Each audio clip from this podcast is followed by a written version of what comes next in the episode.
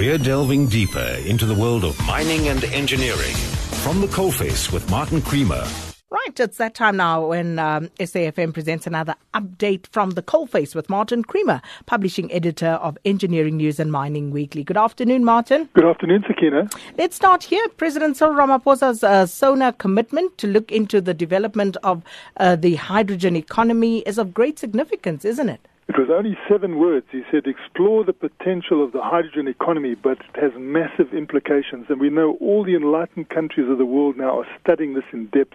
China is beginning to lead on this. Japan has always been there in quite a big way. Germany is also there, and California is the part of America where this has developed most. And we need to do it here because we know that hydrogen and platinum are joined at the hip. So we have a particular advantage because we have the most platinum on Earth, and hydrogen is the most abundant gas on Earth. And if we combine this with renewable energy, we know that the cars that are driven by hydrogen that uh, is created from renewable energy do not emit a single bit of carbon. And this is what the world is looking for at the moment. We also know that some of the car manufacturers that supply our taxis here are very deeply involved in the hydrogen economy. A lot of them have bet on this coming through.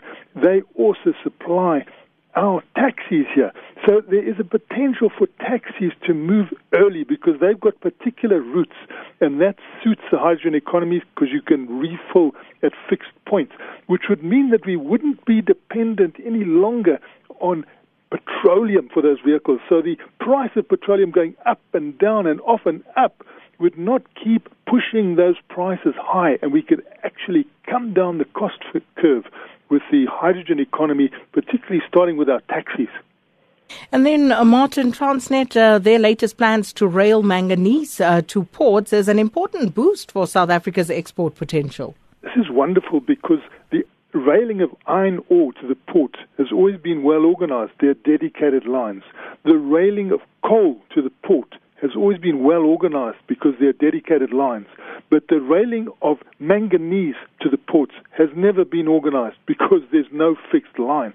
And finally, investment is coming in by Transnet, and we see that the company United Manganese of the Kalahari, and this is a very interesting platinum mining company because United Manganese of the Kalahari is controlled by South African black investors, but it's funded to a large extent by the other big shareholder, which is Renova of Russia.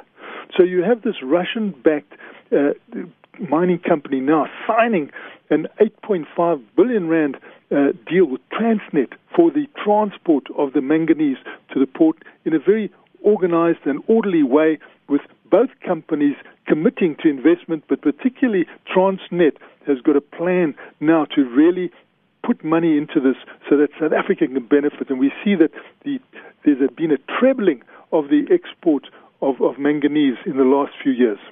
And then, Martin, just finally, South Africa uh, has been urged to follow Australia's example of allowing mining companies to generate their own solar power.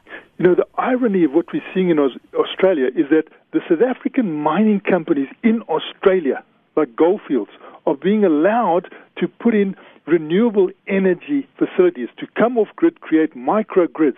And not only that, but the Western Australian government in two mines that Goldfields has, and Goldfields is of South Africa, listed in in the Johannesburg Stock Exchange. They have two mines now that get backing, like a 12% subsidy for renewable energy. They combine the sun and the wind and gas and they're doing this in a big way, whereas our mines are pleading with the authorities to be allowed to have even bigger installations than this, but red tape is still precluding it.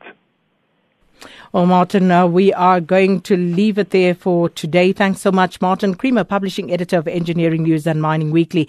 And he, of course, will be back with another edition of At the Coalface, same time next Friday.